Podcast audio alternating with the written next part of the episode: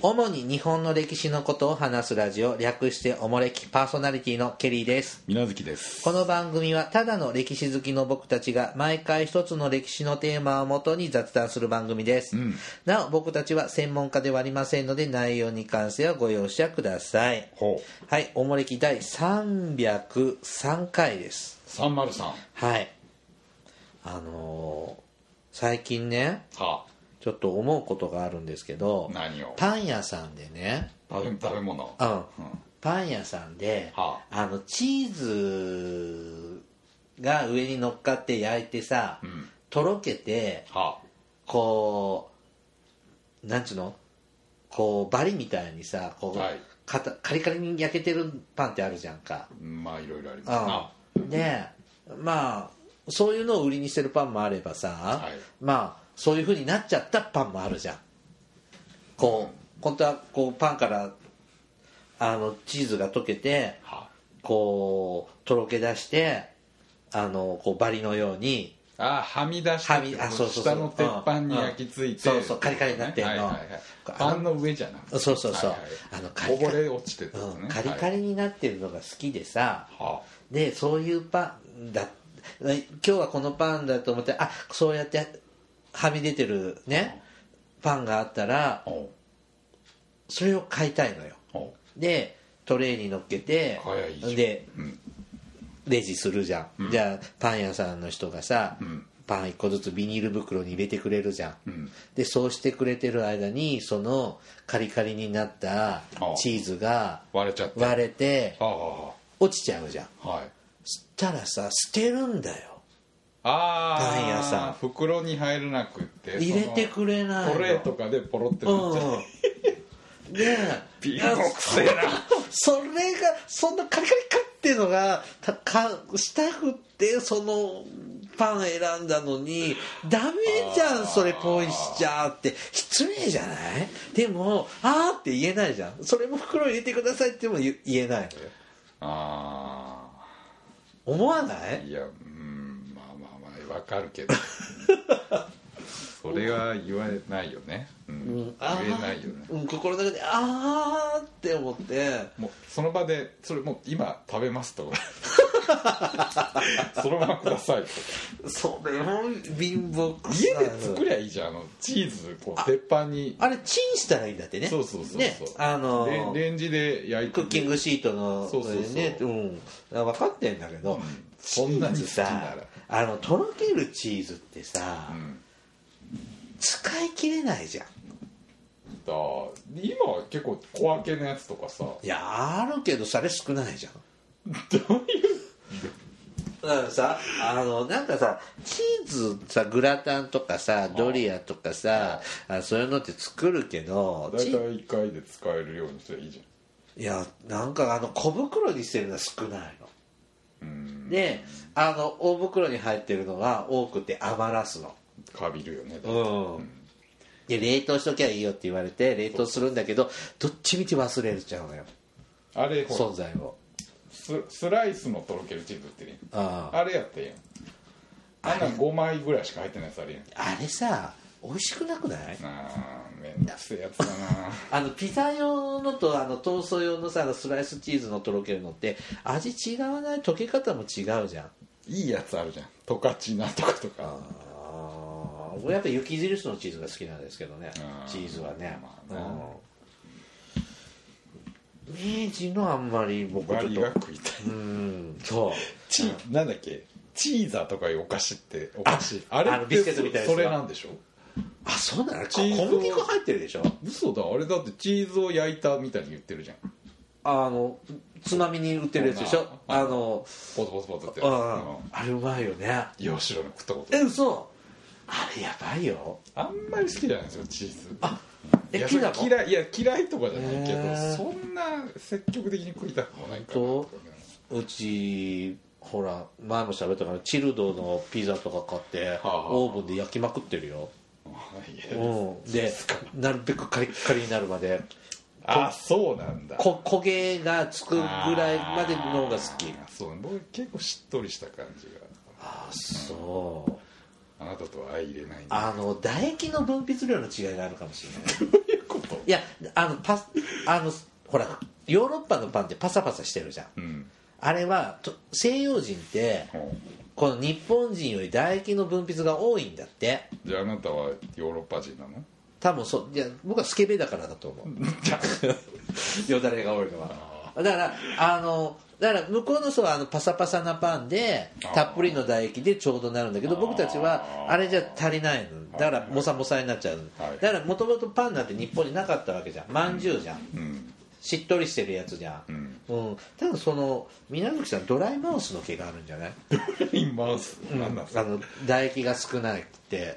うん、そういやそうかな。僕もやらしいんでね、うん、そう人の女のケツを見てはよだれを垂らしてるんですけど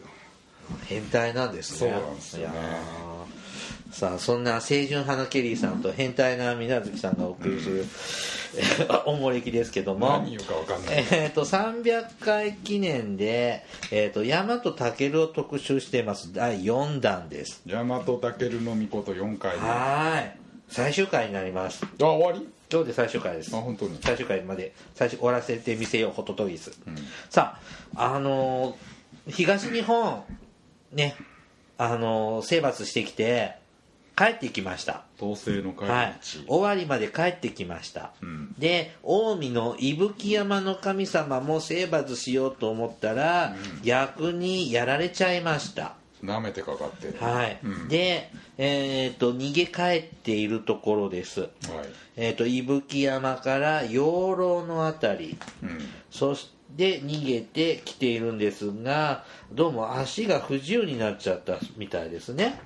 うん、はい、そんな状態で大和を目指し、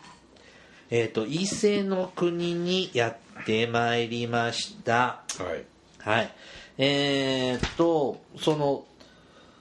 今の岐阜県養老町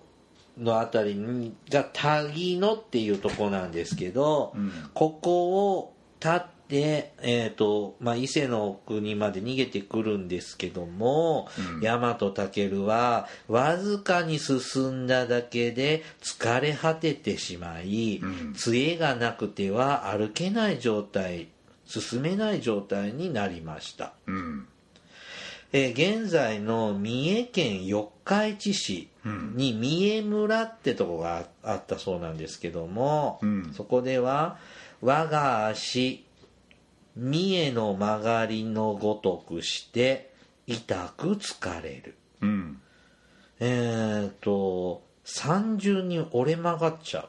う、うん、っていうイメージなんですけども、安世が三重にも折れ曲がったように感じるほど疲れたっていう意味じゃなくて、うん、この三重の曲がりっていうのは曲がり餅を指すそうです、うん、これ紐状に伸ばしたなんか両端をつなげその輪をねじって油で揚げた食べ物だとそうです、うん、かりんとうみたいなのかな、これくらいで中国のこれねじれた古代の菓子でよく、うん、ねじれてるやつ、ね、そうそうそう、うん、だからみたいなやつ、そうそうそうそうそうそう、うん、あんな状態だから折れ曲がったんじゃなくみたいなってこと、うん、あれぐらいみたいなこと、うん、だからよっぽどまあどっちみちあまり良い状態じゃありませんね。身体極まった、うんうん、でのぼのというとこに来ます。これは現在の三重県鈴鹿市から、亀山市のあたりに着いた時に、うん、国を忍んで歌を歌います、国忍び歌というものです、うん、大和は国のまほろばたたなずく青垣、うん、山隠れる、うん、大和しうるわし、うん、っていう歌を歌います。非常に有名な歌ですね、はい、うん、大和は国の最も秀でたところ、うん、重なり合っている山々の青い柿、山々に囲まれた大和は素晴らしいと歌います、うん、ほんとこれ僕でも聞いたことがある。ああそうですか、うんうん、で、まだ歌うんだよ。命のまた剣人は、またけむ人は、うん、畳こも、へぐりの山の熊かしが葉を、渦にさせその子、うん、命の健全である人は幾重にも重なったあのへぐりの山のよく茂ったカシの木の葉をかんざしにおさしなさい、我が親しきお前たち。これ家族の歌なのかね、うん、うんこうやって歌を歌い読み終えた大和武は西の空を眺めてさらに歌います。はしけやしわぎえの方よ、雲いたち雲、いとおしい我が家の方から雲が立ち渡ってくるよっていう意味だそうです、うん、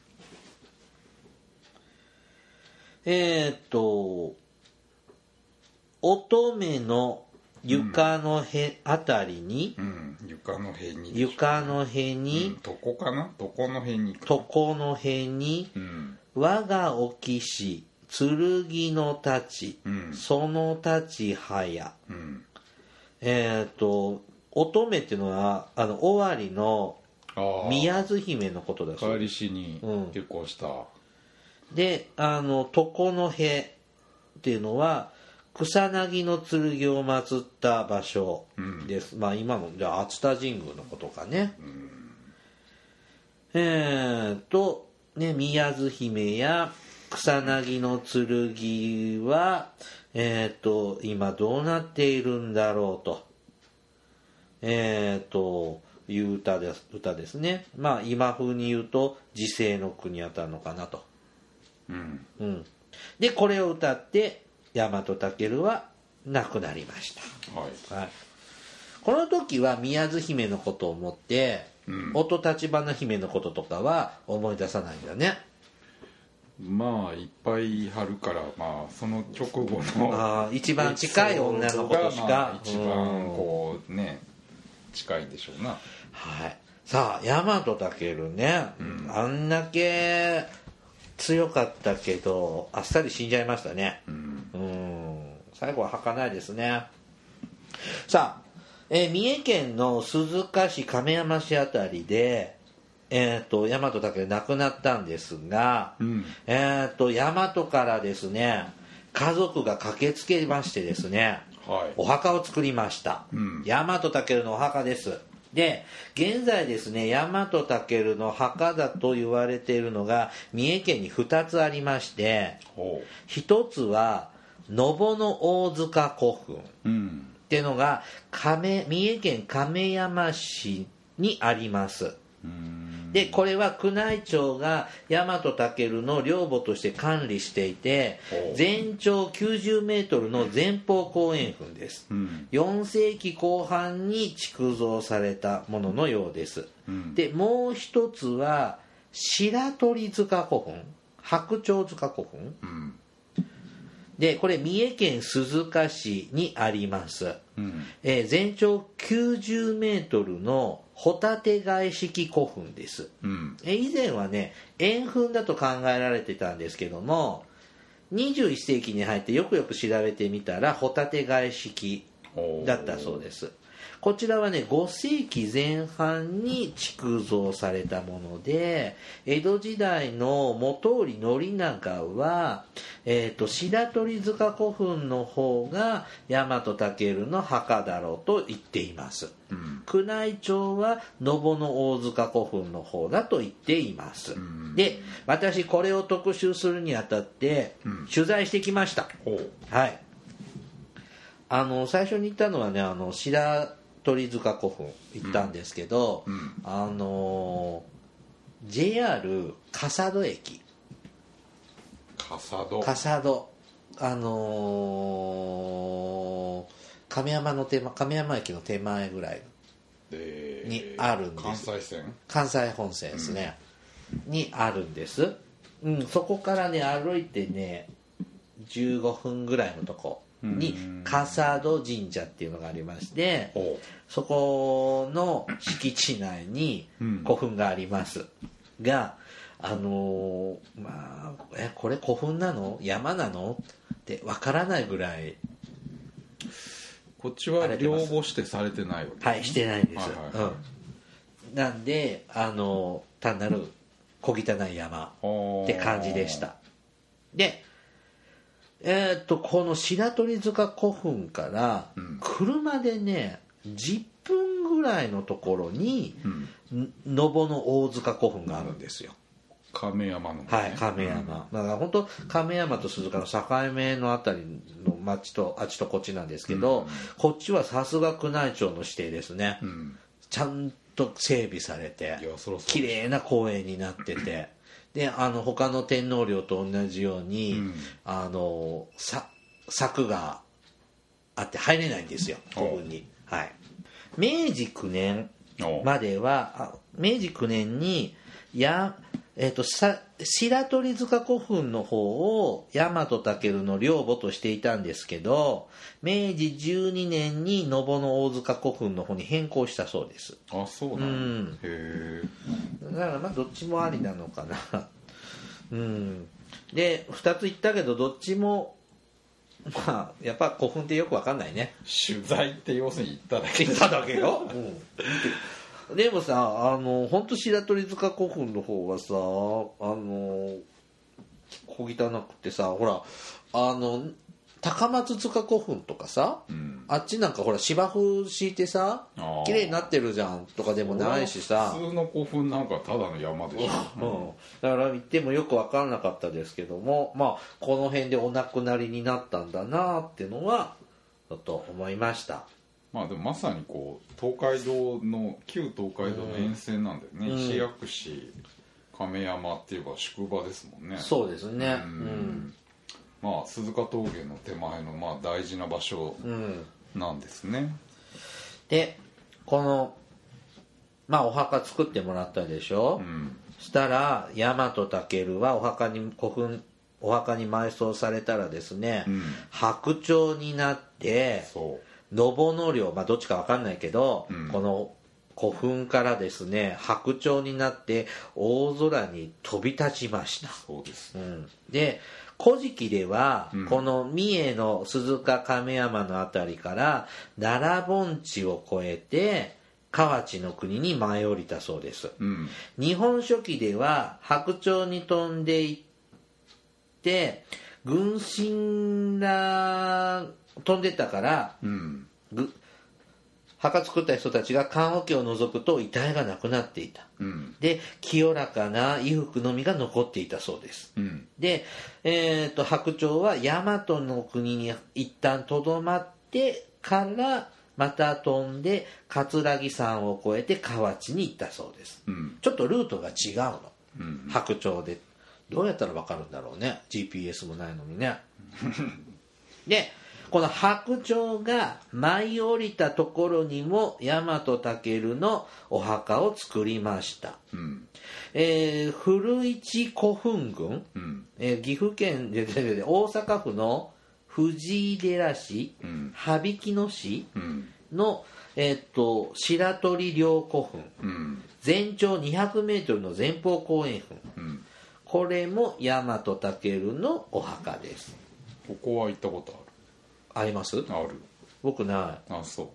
あ、そう、ほらこの間世界遺産になった古市古墳群の一部ですね。あ、そう、あれもそうなの？あ、これ羽曳野市、あれ堺市じゃないの？両方でしょ。あ、そうなんですか。なんだっけ、毛頭古墳群と古市古墳群合わせてだから、あ、じゃあ辺一帯が全部。白鳥陵は一応古市古墳群の一部でしょ。これも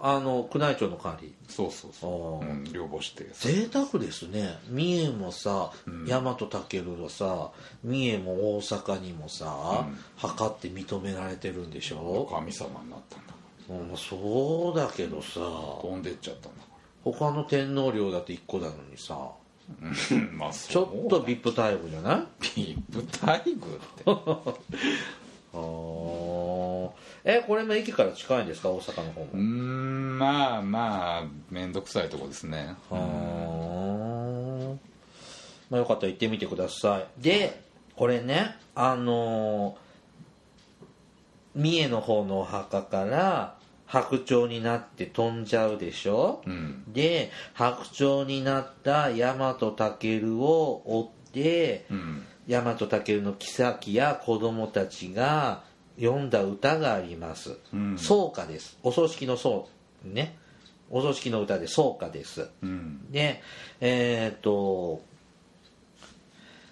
名月の田のいながらにはいもとはいもとほろうはいもとほろう、うん、ところづら、うん、2番朝地の原腰なずむ、うん、空は行かず足を行くな、うん、3番海が行けば腰なずむ、うん、大河原の植草、うん、海川いさよう、うん、4番浜津千鳥、うん、浜よは行かず磯伝う、うん、はい、ちょっと現代語訳ね。五両を作り、そこの夏北で夏北夏北の田ので、うん、はい回って泣き、夏北の田の稲の茎にはい回っている山芋の鶴、うん、まあ田んぼで泣きまくってるわけね、きっと。いやだから飛んでいくその白鳥大和武の魂を追いかけてずっと走ってるわけですよ、はい、そしたら田んぼに入ってそこのいながらに足を傷つけたり、あれ切っちゃうんだ、こう生えてるなんだ山芋の鶴に角めったりしながらもずっとこの大和武の魂を追いかけてるわけです、うんそううん、2番は白鳥を追いながら腰にまとわりつく篠岳で思うように進めず、うん、空も飛べずもどかしいことよ、うん、と言ってるそうです。そうだね、空と飛べたらいいのにね。3番は海水に入って追いながら腰まで海に浸かってなかなか進めず、うん、水草のようにもたつくことよ、うん、大変ですね。でもさ、奈良に向かうんでしょ、うん、なんで海が出てくるのよ。伊勢湾の方行っちゃダメじゃんね、うん4番目、磯に休んでいる白鳥に浜の千鳥よ、もう浜からは追えないので磯伝いに行くよって呼びかけて歌いかけてるそうです、うん、追っかけてるんですね。追っかけたところで追いつかないもんね、うん、でこのね4首の歌ね、これは今も天皇の大喪の礼で歌われているそうです、うん、で昭和天皇のお葬式、大喪の儀の大喪の礼の時に霊柩を納めた総花蓮、総花蓮何これ、霊柩車みたいなもん、いや腰あったじゃん、みこしみたいなネギの花みたいな、うん、あった、これが頭に乗ってるから総花蓮でしょ、うんうん、総がネギの花って書くのね。そう、ネギ花蓮、うん、蓮ってこの腰みたいなやつ、みこしみたいなやつですね、うん、を担いだ皇宮護衛官が歌ったそうです。皇宮護衛官がこの今の4つの歌を歌ったんだって。昭和天皇のほら棺を納めて担がはったじゃん、うん、担い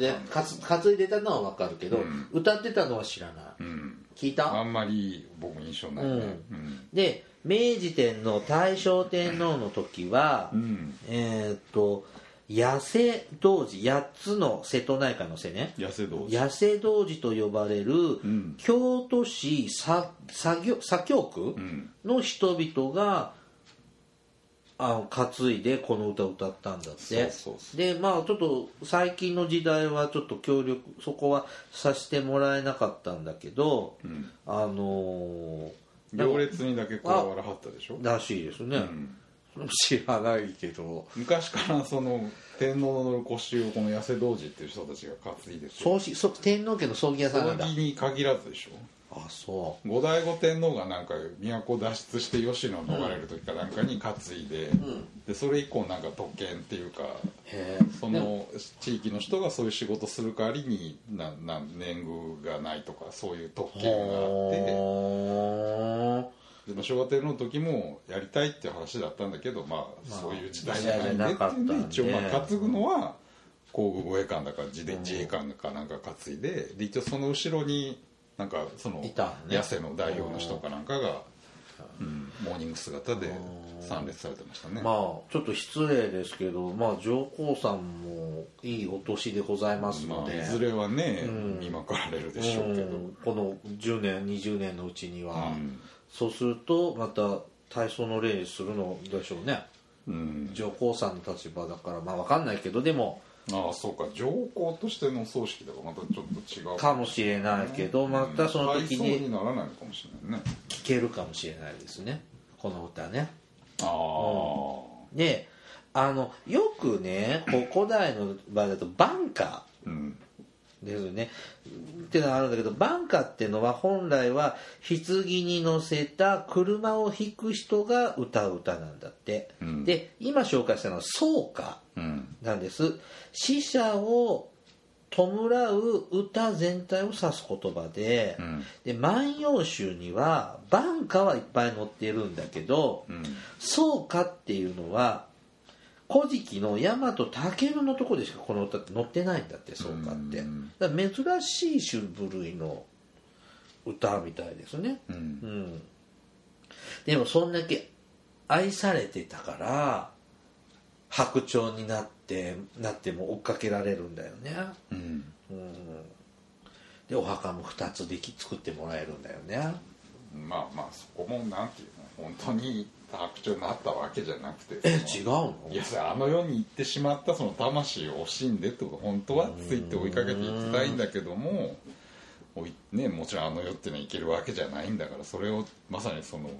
手屋敷について追いつけないっていうもどかしさに読んでるわけでしょ、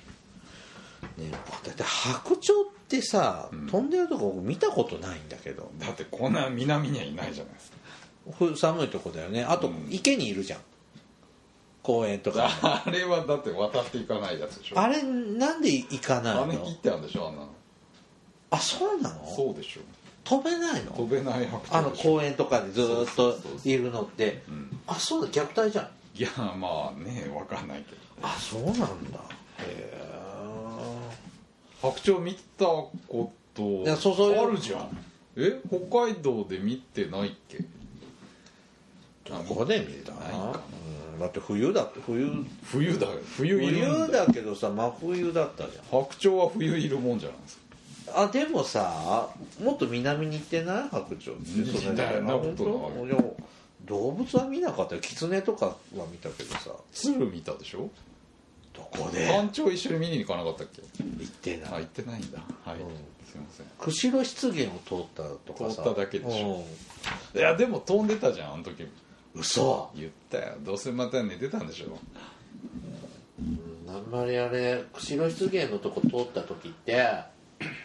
わ疲労っていうだけだったような気がする。網走行く時でしょあれみたいな感じで見たような気がするけど、それはあなたの妄想ですよ。もう他でいっぱい行ったからよくわかんない、は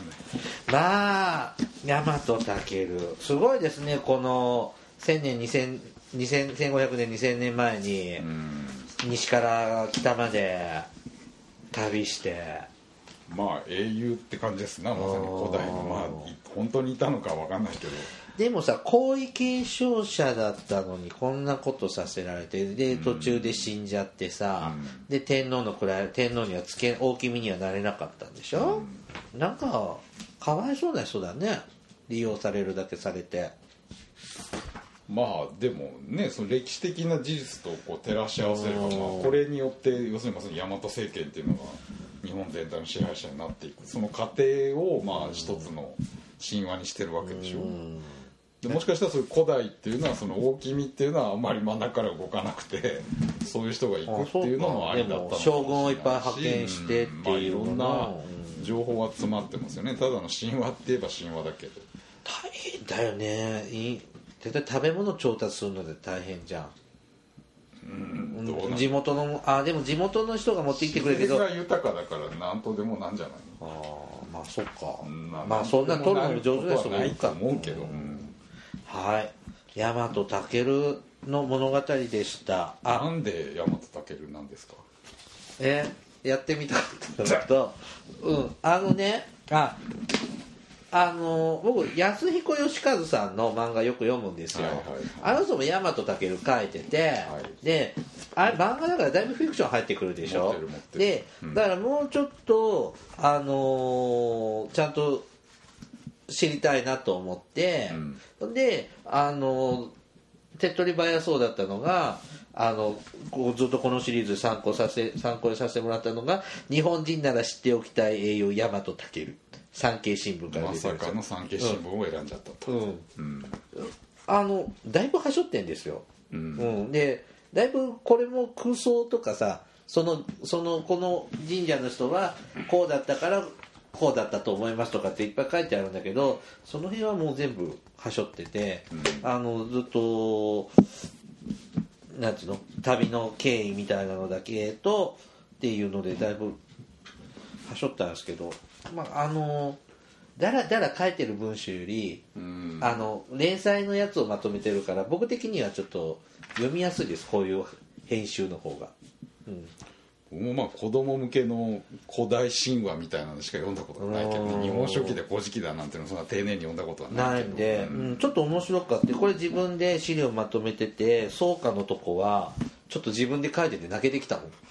大和武死んじゃったって思って、こんなに愛されてってね、うん、まあ荒っぽいけど、まあ、そういうとこに惹かれるんでしょうな。やっぱこれも半眼美意気なとこありますよね、うん、父から愛される方が女子っていうのは好きなんでしょうな。まあでも本当に大和武に関する本っていっぱい出てるんで、うん、うん、まあまあ虚実、うん、ちょっとあんまり古すぎる時代に書かれたのよりはこれ最近なんでまあいいかなと思って読みやすかったです、はい。まあ、地名とかねまさに、うん、まあそう本当にそれで決まったわけじゃないだろうけど、うん、まあね聞いてると面白い、ね、はい。いやーこれでね初めてですよね、こう古代のこう神話上の人物までこう取り上げる、まあ、神武っていうのも一回触れたことあるけど卑弥呼、ああやったね、そうだね、いろいろやってますね、はい、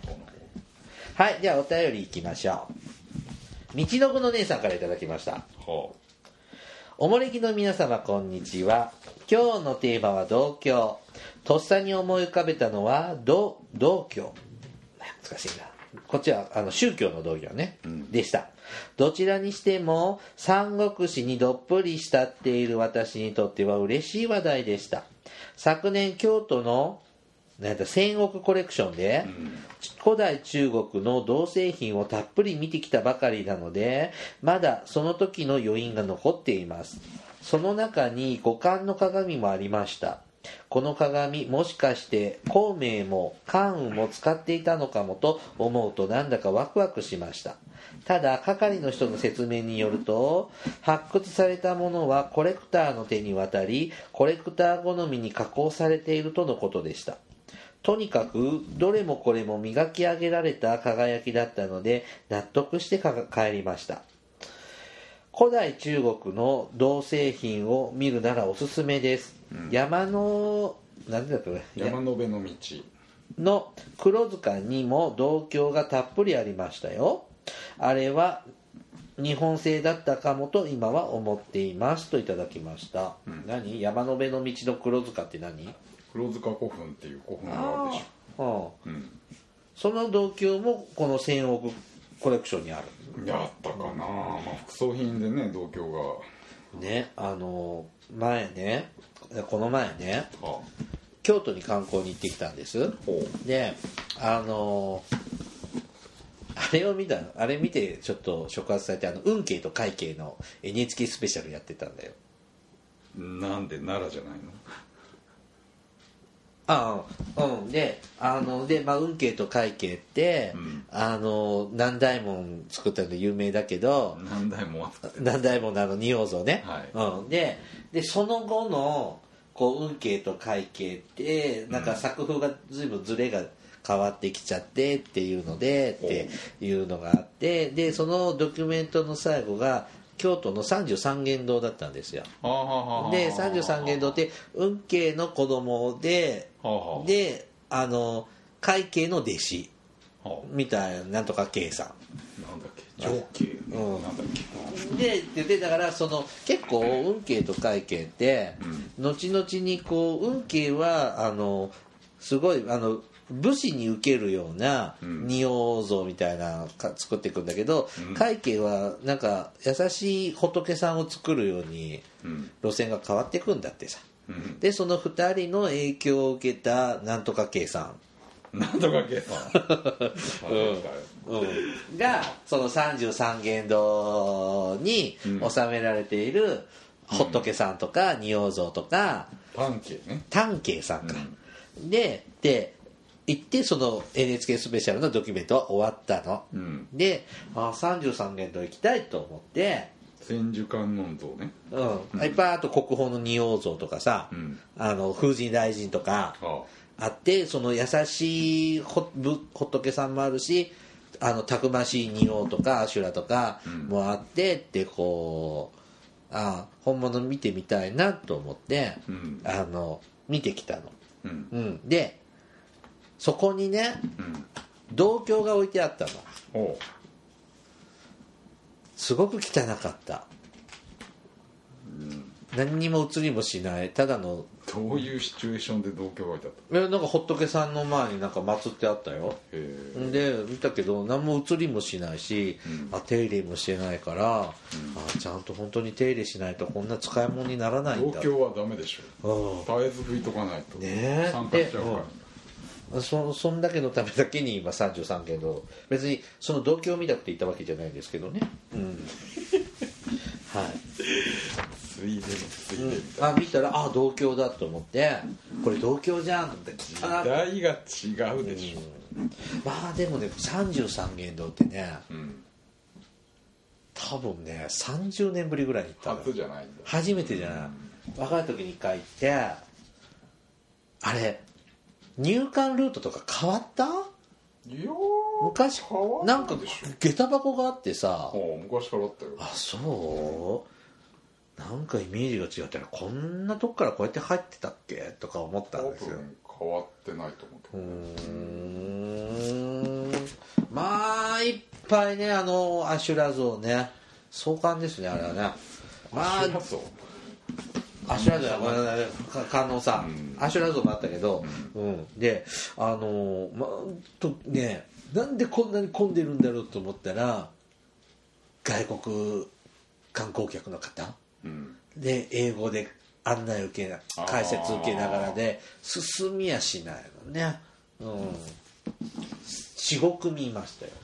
あそこもなんかね子供の頃は本当にすげえなと思ったけど大人で見に行くとこんなもんだったっけっていう。僕ちょっと感動したよ。でもいやするよ。あそこはねやっぱ圧倒的だしね、あの空間っていうのはすごいなと思うけど写真撮りたかったもん。子供の目線とやっぱりこう今の目線で思うとまあ1メートル違うから ね、うん、中学校か小学校の時にね親に連れられて行った時っていうのはすごいなと思ったけど、あれみんな一人で掘ったわけじゃないんでしょ、いろんな人が掘ってるんでしょ、いくつかほら有名な人って名前が入ってるでしょ、あなんか書いてあった普通の、うん、その他大勢の人と、うん、これはなんとかさんのちょっとずつみんな顔が違うのも分かって、まあね、それはね大人にならないと分からないですよね、うん、中高の時見ても区別つかないなって思ったけど、まあ、でもあのね薄暗い空間にあの金の仏がブワーって並んでるのはあれよかった、ね、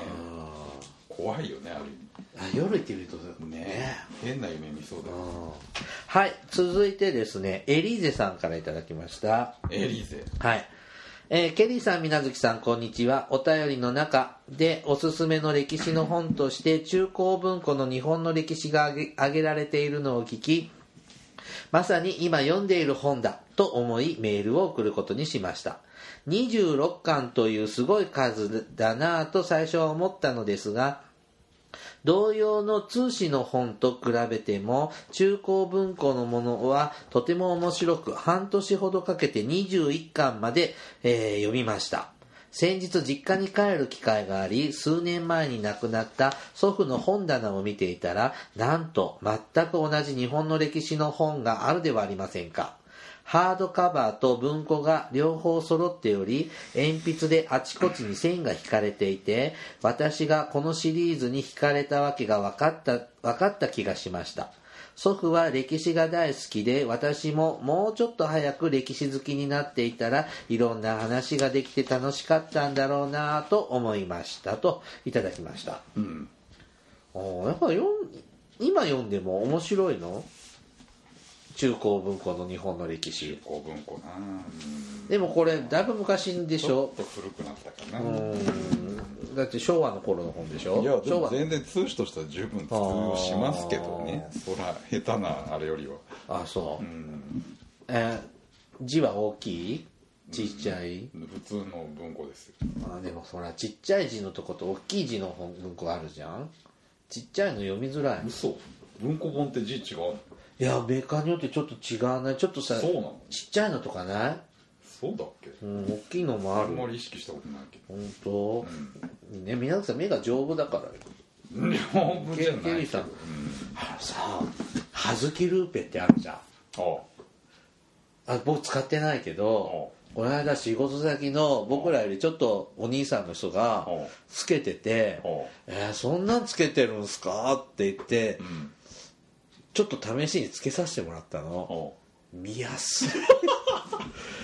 何これ、あすごい、だから僕も目が悪いから、はいはいはい、ちょっとこうピント合わすのがちょっと大変で、こうね眼鏡上にしたり下にしたりすることあるんですけど、うん、そんなことしなくっても見えると思って、あどうしよう欲しいかも、お尻で踏んでも潰れないみたいな。でこれメガネに挟んだらいいだけなんで、でこうそれいらない時はペコって上に上げたらいいって、はあちょっとダメこんなの知っちゃと思って、老眼鏡買いなよ。いやまだそんな必要ない、一緒でしょ、うん、必要ないはいはい、続いてアキティさんからいただきました。アキティ、はい、300回おめでとうございます。毎回次の配信が出るまで5回ほど聞いています。特に毎年センター試験の回が好きで、ケリーさんの言い訳をしながらの珍回答と、みなずきさんの名解説が大好きです。センター試験2016の前編は神回で、みなずきさんのダメだねその神様のコメントが最高です。といただきました。うん、そんなコメントした？まあ3年前ですからね。3年前。センター会って3年？いやもう2014年のセンター試験からやってますから、14、15、16、17、18、19、もう6年やってる。来年で終わりだぜ。そうですよね。どうする？センター会ね。やめたらいいんじゃない？一応新しいテスト始まるけど。あんまりみんな期待してないんじゃないかな。そうかなえ、洗濯じゃなくなるんでしょう、うん、あ、洗濯マークシートだったらね、まあ、そんな変わらないけどね、社会科は、うん、まず英語科とかからだよね。英語はね結構いろいろ変わったりするけど、まあじゃあどっかの大学のとかやってみるとか、高校受験の日本史のテストとか入試問題とか。高校受験ってあなたのプライドは許すの？いや、だから中学受験って言う情けねえやつだな。まあまあまあまあ風物詩ですね。うん、そんな男テストでいいじゃないですか。はい。まあ日本史検定とかもあるけどね。あれはなんかね、問題のための問題って感じがするし、まあ、センター入試ぐらいは無難な、それがまあなんかみんなわかるし、うん、いいんでしょうね、うん、はい。じゃあもう一丁いこうかな。セザンヌさんからいただきました。セザンヌ、はい、絵描いてんだ。あ、そうなの。スザンヌの親戚かなと思った。スザンヌは熊本のあの変な女の人でしょ。変なって言われるけどまあ今どうしてんだろうな。結婚して妹がマーガリンとかって言ってなんか熊本でスナックかなんか出てるね。はい。まあセザンヌさんですね。ケリーさん、水無月さん、こんにちは。サイレントリスナーです。私もケリーさんと同じ福祉関係の仕事をしています。新1万円札の肖像画に渋沢栄一が決まりましたね。彼の言葉に右手にそろばん、左手に論語という言葉があります。福祉の業界ももちろん倫理観が最も大切ですが、今やそろばんの考えが必要になっていますね。また多くの社会事業を手掛けた渋沢栄一には学ぶところがたくさんあります。また尊王攘夷の志士から幕臣、大蔵官僚、実業家へと転身した彼の生涯は妄想大河にうってつけだと思います。ぜひ一度特集していただけたら幸いですといただきました、うん。で今度渋沢栄一と津田梅子とお札の話って全くしてないよね。我々したっけ？したじゃん。嘘。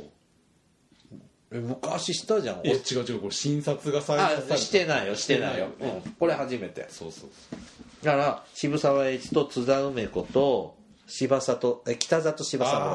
の3人ですね、うんうん、まあね、この間若い人と20歳ぐらいの人と喋ってたんですけど、うん、この3人誰も知らないって言って終わりました。ああそう、うん、じゃあ樋口一葉はって聞いたら誰それって言ってたよ。あ、うん、まあみんな諭吉くんのことは好きなんですようん、みんな諭吉くんラブ。それもでも福沢になった時は知らない人もほとんどだったんじゃないの。ほとんどとは言わないけど。あ、そう。まあ、渋沢よりは有名か。でもさ、あの聖徳太子から渋沢じゃなくて福沢諭吉になった時の頃ね、うん、40年ぐらい前になってくるじゃない。前の冊だよね、うんうん、その時の頃の漫画読んでたら、うん、やっぱ聖徳太子がいいよ、福沢諭吉なんてっていうような時事ネタでやってたけど、今はやっぱり諭吉くんがいいよ。聖徳太子ってこれ結構長いじゃん。ずっと今一万円になる前もその基本ずっと最高額の紙幣にあったから、まあ確かにね。まあでも諭吉君も40、あとまだ5年ありますけど、40年で引退ですよ。まあね、1万円といえばっていう風になりましたけどね。まあみんな絶対に渋沢さんに浮気はするや。なんか中津の人とかなんか大変らしくて。やっぱ1万円中津ってほらね、福沢の